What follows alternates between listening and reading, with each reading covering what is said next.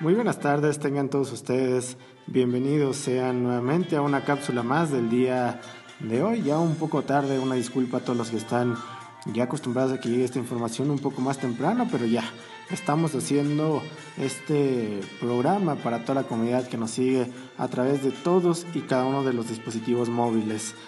El día de hoy ya tuvimos la oportunidad de compartir información bastante compleja, bastante... pues bastante interesante para toda la comunidad que nos escucha. Las anginas. El día de hoy quiero hablar de estos trastornos respiratorios, porque a más de uno nos interesa pues todo esto, porque las afecciones respiratorias lógicamente se empiezan a producir en estos días, en los días en los donde hace cada vez más frío, en las temporadas de invierno, ya que generalmente se deben precisamente a estos cambios bruscos de temperatura.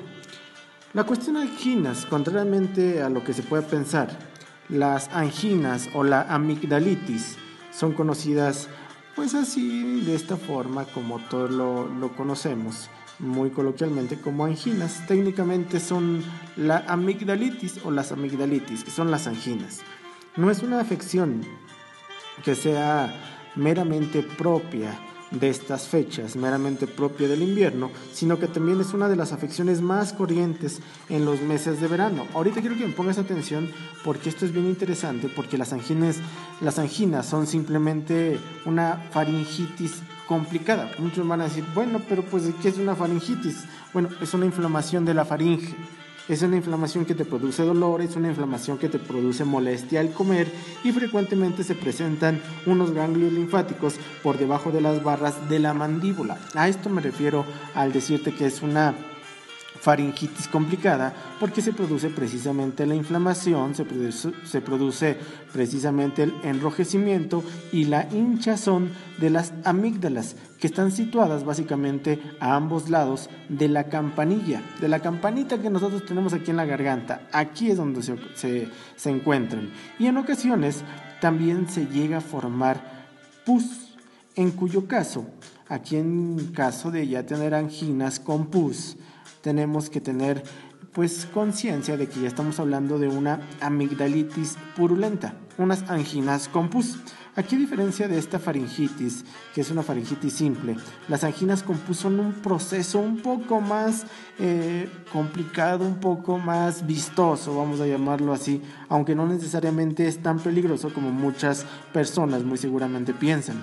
Las anginas de alguna forma provocan con frecuencia fiebre alta, y aquí es en donde nuestros pacientes fácilmente superan, ojo, los treinta y nueve grados centígrados, y aquí es en donde viene el dolor de garganta, que lógicamente nos impide alimentarnos de una manera normal debido a que el dolor que provoca tragar alimentos no líquidos, cuando este proceso se presenta más en niños, en las papás, en los mamás, en, los, en todo se puede presentar este tipo de complicaciones, porque suelen pensar que sin alimentarse un día o dos, el hijo puede sufrir daños irreparables.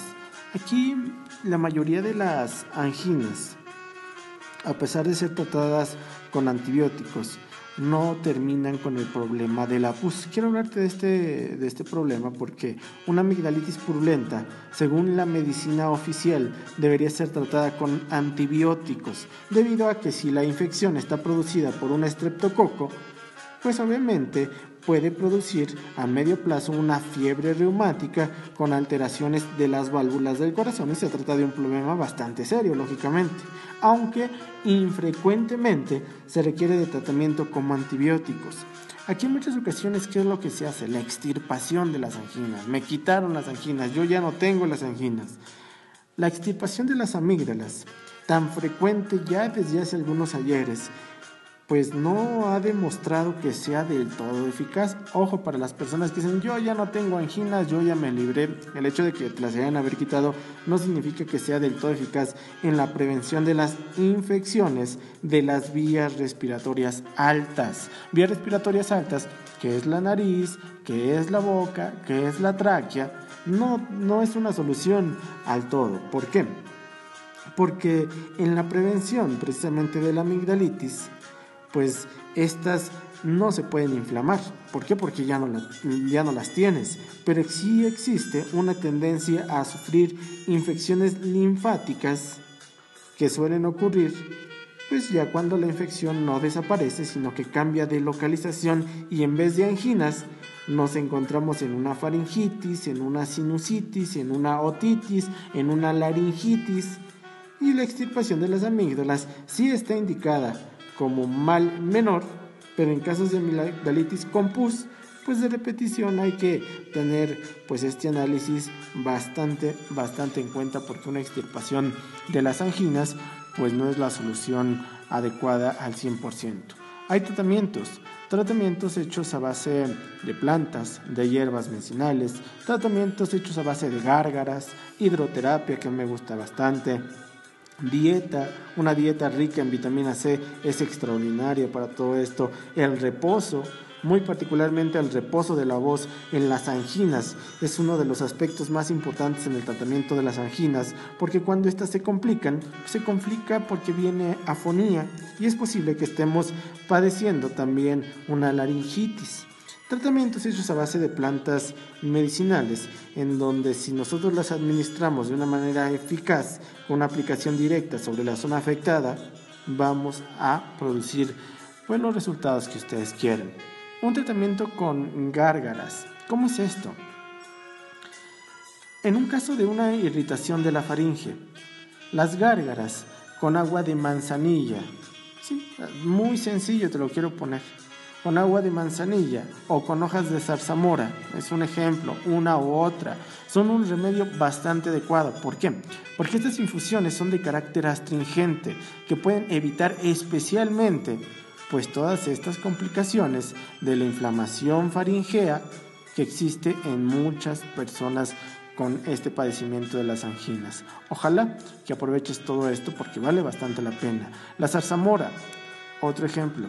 La zarzamora favorece la expulsión de las mucosidades y alivia el dolor en las personas con anginas. Entonces, si hacemos estas gárgaras de manzanilla con zarzamora, estaremos dándole un remedio adecuado al tratamiento y a la prevención de las anginas. Date la oportunidad de acercarte a cada una de nuestras sucursales aquí en el centro de la ciudad de Toluca, en la calle Hermenegildo Galeana, en el número doscientos once, en Santa Cruz Atizapán, la avenida es dieciséis de septiembre, exactamente detrás de la presidencia municipal de Santa Cruz Atizapán, y por supuesto aquí en Xonacatlán, en la calle Francisco Saravia, en el número ciento doce, a tan solo dos cuadras del centro de Xonacatlán. Aquí los esperamos a cada uno de ustedes.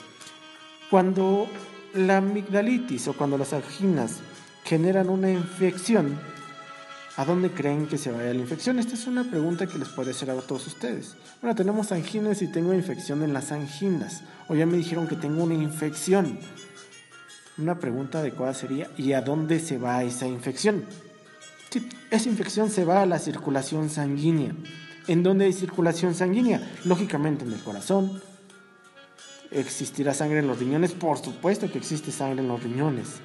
De acuerdo a la medicina tradicional china, de acuerdo a lo que hacemos, la amigdalitis o las anginas son producidas por una bacteria, una bacteria con pus, y las temperaturas en nuestros pacientes son altas, ya mencioné que son de más de treinta y nueve grados. La flema sube en nuestros pacientes con sangre, afectando precisamente los tejidos, los estreptococos, los filococos, y se instalan en los órganos calientes como lo es el hígado. De acuerdo a todos estos estudios tradicionales, el pulmón, que son las vías respiratorias, afecta directamente al hígado. Lo calienta. ¿Por qué? Porque existe una infección llamada amigdalitis con pus, y aparte las bacterias aumentan la temperatura y la flema que sale con sangre, y esto afecta lógicamente a los tejidos. Si nosotros hacemos un tratamiento adecuado para la amigdalitis, para quitar esta infección que se va a la circulación sanguínea, pasando por el corazón, pasando por los riñones, calentando la función hepática y dañando las vías respiratorias, pues por supuesto que vamos a hacer un tratamiento extraordinario.